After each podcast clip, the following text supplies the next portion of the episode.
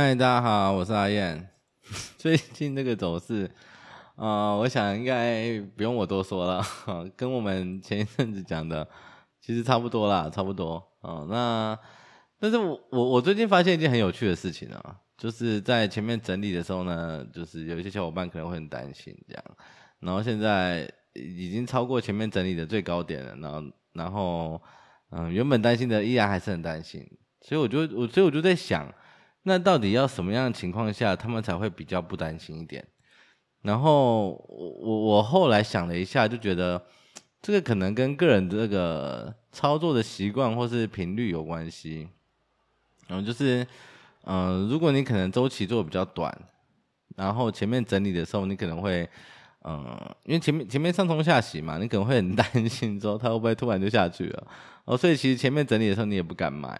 然后等到真的涨上去的时候，你你可能也会觉得很怀疑，那到底是涨真的还涨假的？然后，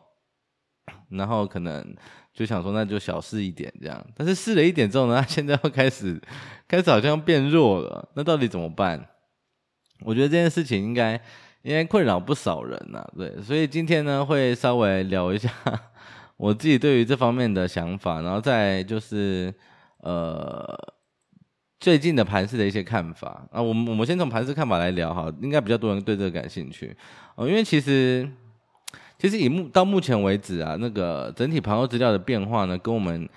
一直以来讲的都一样。哦，不敢说一模一样，但是就是真的一模一样。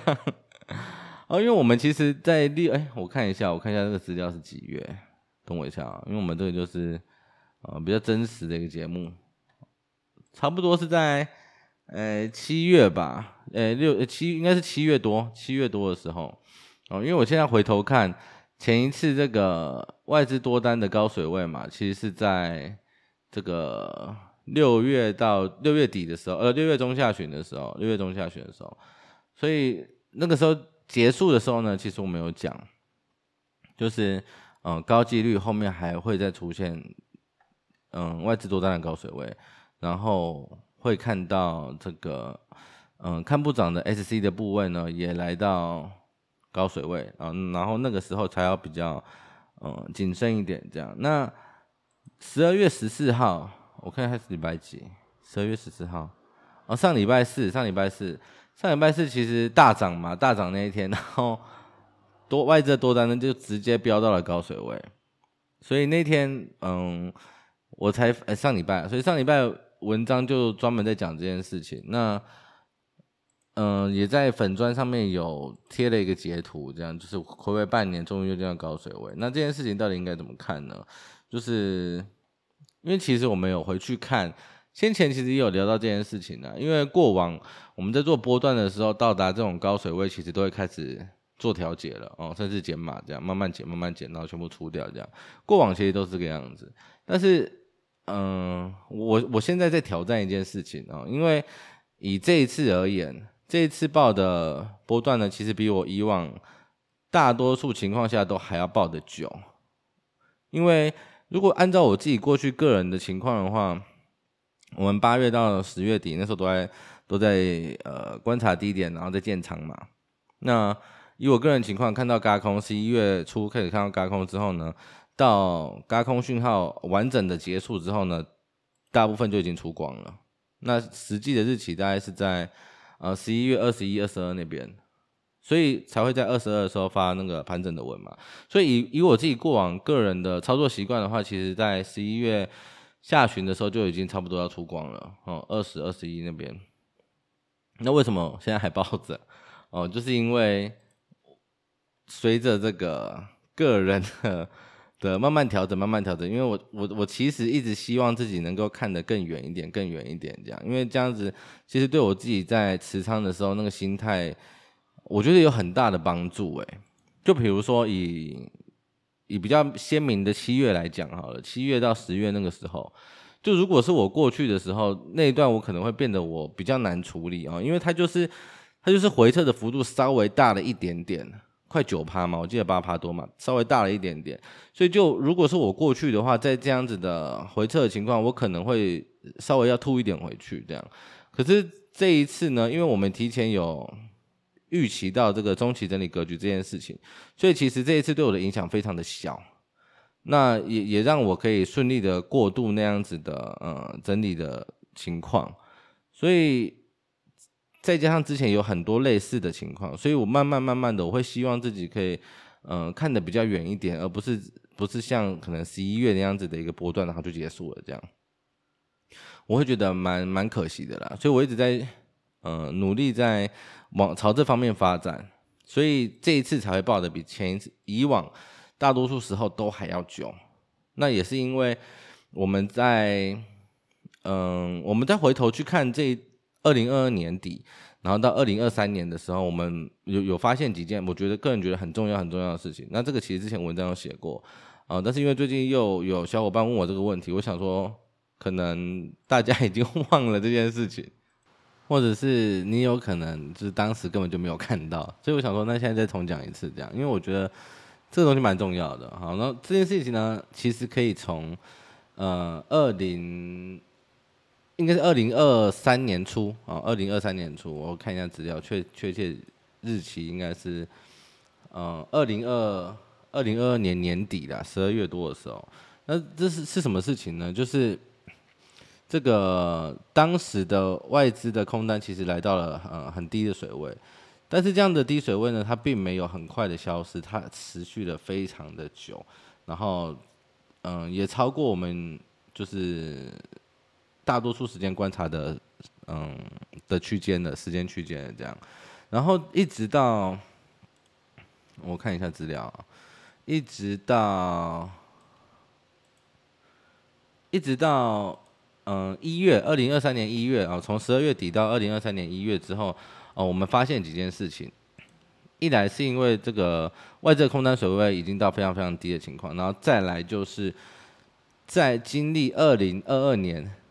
跌了一整年的情况之下呢，我们首次啊首次看到嗯这个多单有往上攀升的迹象。哦，整个二零二二年完全没有看到，因为二零二二年一整个都在跌嘛。那这样的情况从来没有看到，所以当时我们就认为这个空头应该已经结束了哦，接下来就是多头的的时间啊，只是差在说这个多头它要怎么涨，然后它可能主底再往上涨呢，还是呃弹上去再下来，弹上去再下来，然后一个大区间的震荡之后再开始涨呢，就只差这样的细节而已。所以当时我们在六月的时候，呃，今年呃也不是今呃对今年就前前一次的这个多单攀升上来的时候呢。我们有讲到，我们回去回顾了类似的情况，就是多的呃空单长时间躺在地上，长时间低水位的情况，它可能结束在什么时候？就是这样子的涨势，它可能挺嗯、最后会结束在什么情况下？嗯，因为嗯、呃、长时嗯、因为空单的低水位呢，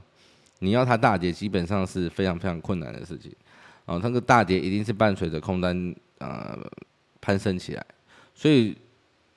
如果我们要判断什么时候有比较大的回档的话，那就那就去看空单什么时候会起来，那就是比较呃，我我个人觉得啦，就是比较比较简单的方式啊，就是它能持续多久我们不知道，但是如果我能知道它最后会结束在什么时候呢，那那其实就可以躲掉我们一直想躲掉的比较大的回档这样，所以当时我们去看了之后，我们发现。这样子的情况，最后还是会结束在大量的多单的时候。但是不止这个，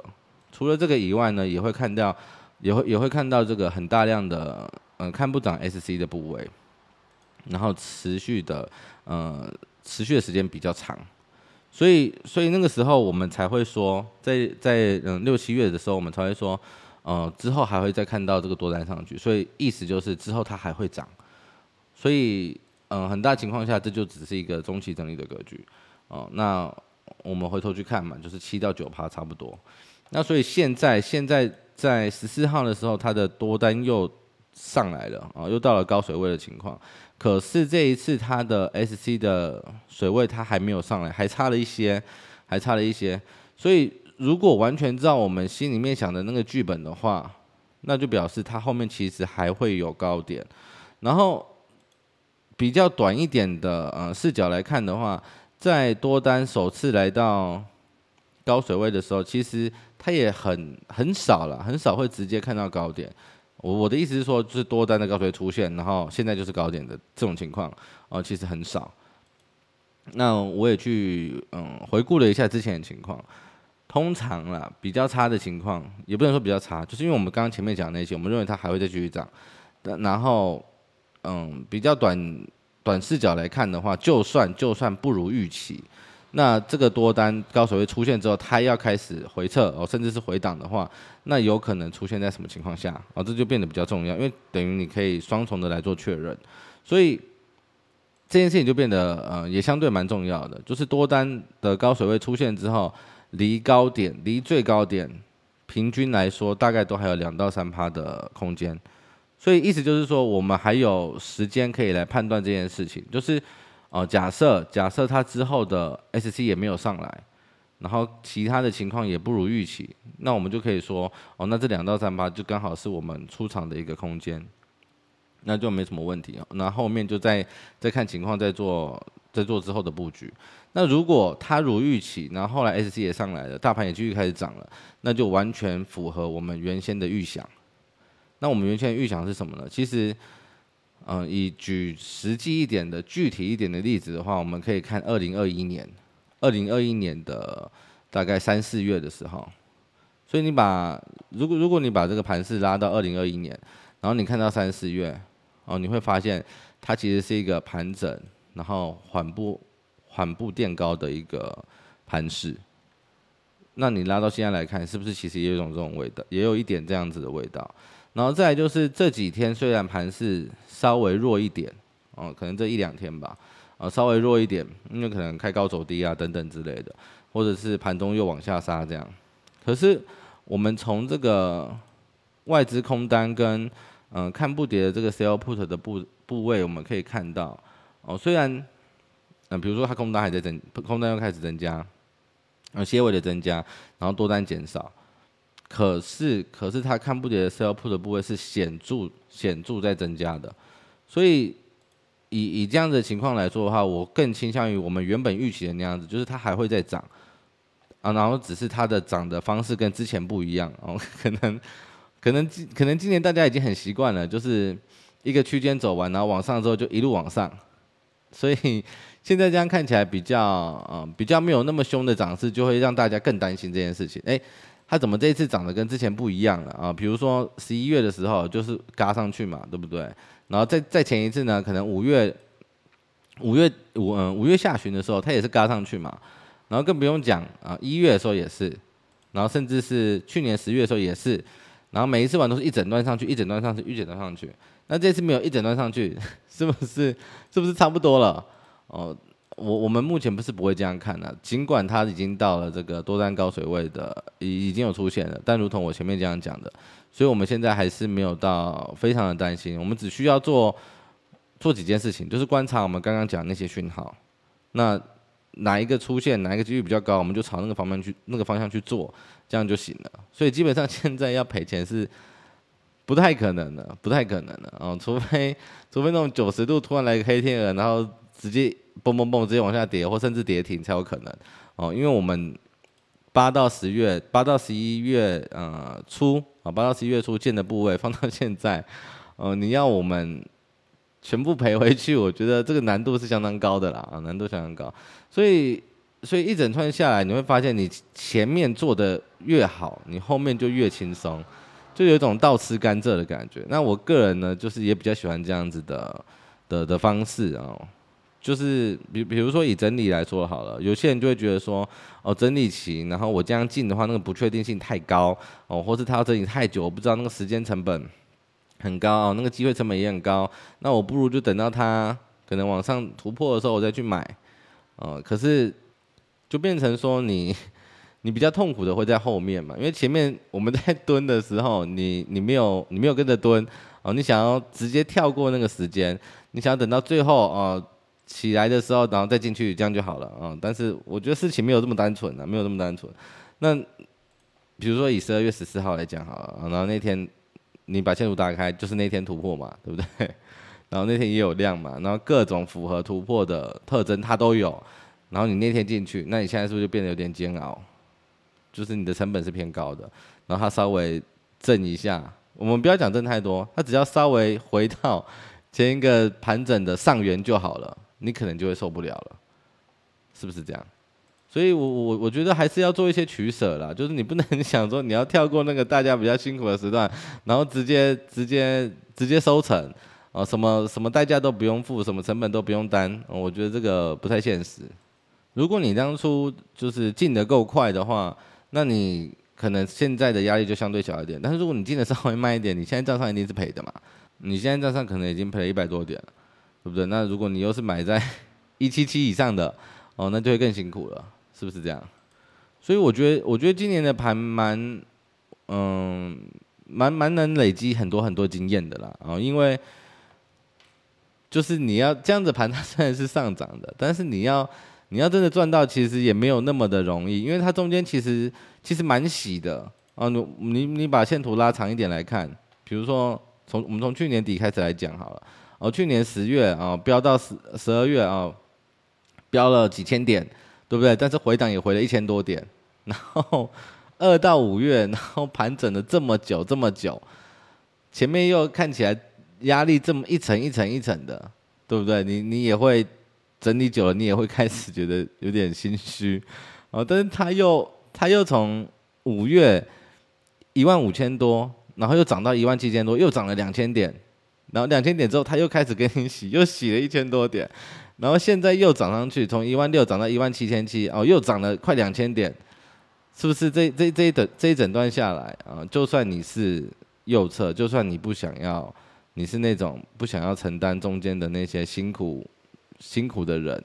你也很难把这件事情做好哦。尽管他你这样往回去看，然后两千两千两千这样这样子，对不对？可是中间那个整理期你可能撑不过去。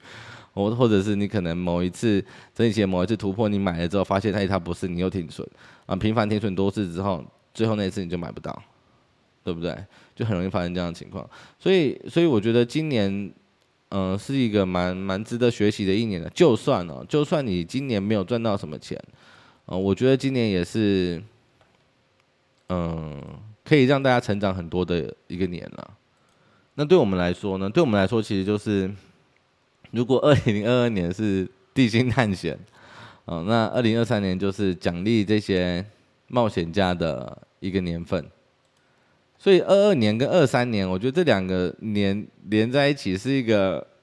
经验值大礼包。哦，我们先撇开这个赚钱赔钱部分，真的是一个经验值大礼包。哦，二二年的时候，你可能会觉得说，妈的，干那个左侧的找死，对不对？找死啊，跌这么多，我看你 看你要赔到哪里去啊？结果二三年呢？啊，就是整个情况完全反过来，对不对？所以我觉得二二年跟二三年刚好是可以让你很好的来呃审视自己到底是一个什么样的投资人，哦，到底什么样的情况呃什么样的方式比较适合你？我觉得这个真的是蛮呃蛮有帮助的啦。因为如果不是这样子这么 这么刺激的走势，你要你要能够深刻的呃体会到自己到底是。什么情况？我觉得你可能要花更长的时间哦，长痛不如短痛，对不对？一一两年，一两年就让你体会到哪一些东西不适合你，哪一些东西你根本不该做。我觉得其实也是蛮划算的啦。就只要你不要是太惨的情况下，我觉得都是划算的。就算你从去年到今年为止都没怎么赚钱，我觉得也是划算的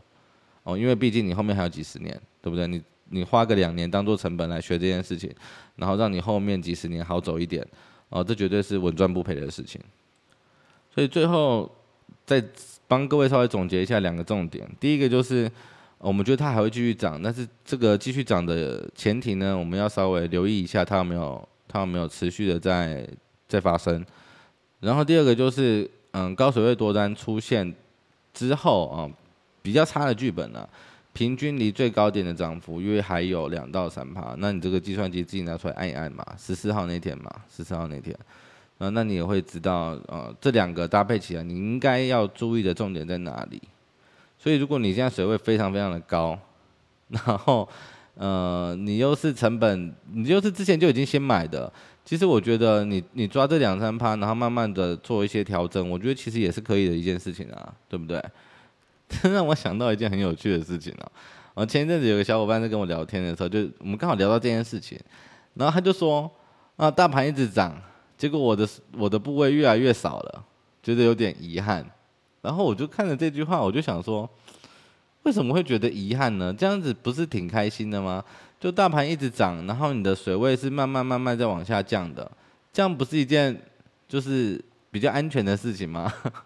难道你要它这样一路涨上去，然后你的水位越来越高，那你你你不是会很辛苦吗？你就开始每天要开始猜了哦，看到底什么时候要回档，到底什么时候要回档？我先卖一点好了，结果隔天又涨两百点，是不是就要买回来？那你这样的结局是什么？你不用想也知道嘛，最后结局就是你全部套在山顶嘛，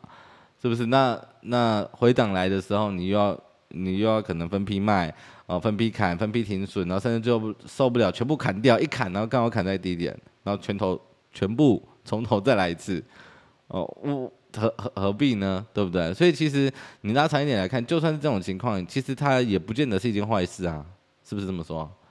啊，还有一个忘记讲了，就是因为现在大家都预期降息嘛，但是其实从过去的历史经验来看，哦，降息绝大多数，我记印象中只有两次是例外的，而绝大多数呢，降息之后，其实盘势都会开始偏弱。哦，所以如果你现在是因为感觉要降息了哦，然后又看到它涨了这么多了，有点受不了了啊，想要不上车不行了，来不及了。如果你是抱着这种心态进场的话，我觉得会很危险的，会很危险。第一个，你不知道它确切到底什么时候要降，然后你也不知道，就是因为因为你是冲着那个去的嘛，对不对？所以你你你到最后会变得很很很手脚会变得很慌乱。我觉得。即便，嗯、中间的账上是赚钱的，你到最后很可能也要吐掉。所以，如果你是因为这样子的，呃，我不想讲 FOMO，但是我我也想不到其他的词。那如果你是因为这样子的，嗯，心情进场的话，真的要特别特别的留意这件事情。我还记得去年的时候，有非常非常多的人在讲说啊，你干嘛这么急着买？等降息再买就好了哦。那我我们看一下，现在还没有降息哦，大盘已经快要回万八了。那等等降息再开始买的时候，是不是刚好 跳到另外一个坑？好了，今天大家就到这边了。如果我讲的内容你听不懂哦，那其实也蛮 正常的哦。那可能过几天啊，过几天会写个文章啦，然后让如果你听不懂，然后你对这个内容有兴趣的话，你到时候再去看文章就好了。你应该可以看得懂了。好了，那我们就下周再见了，大家拜拜。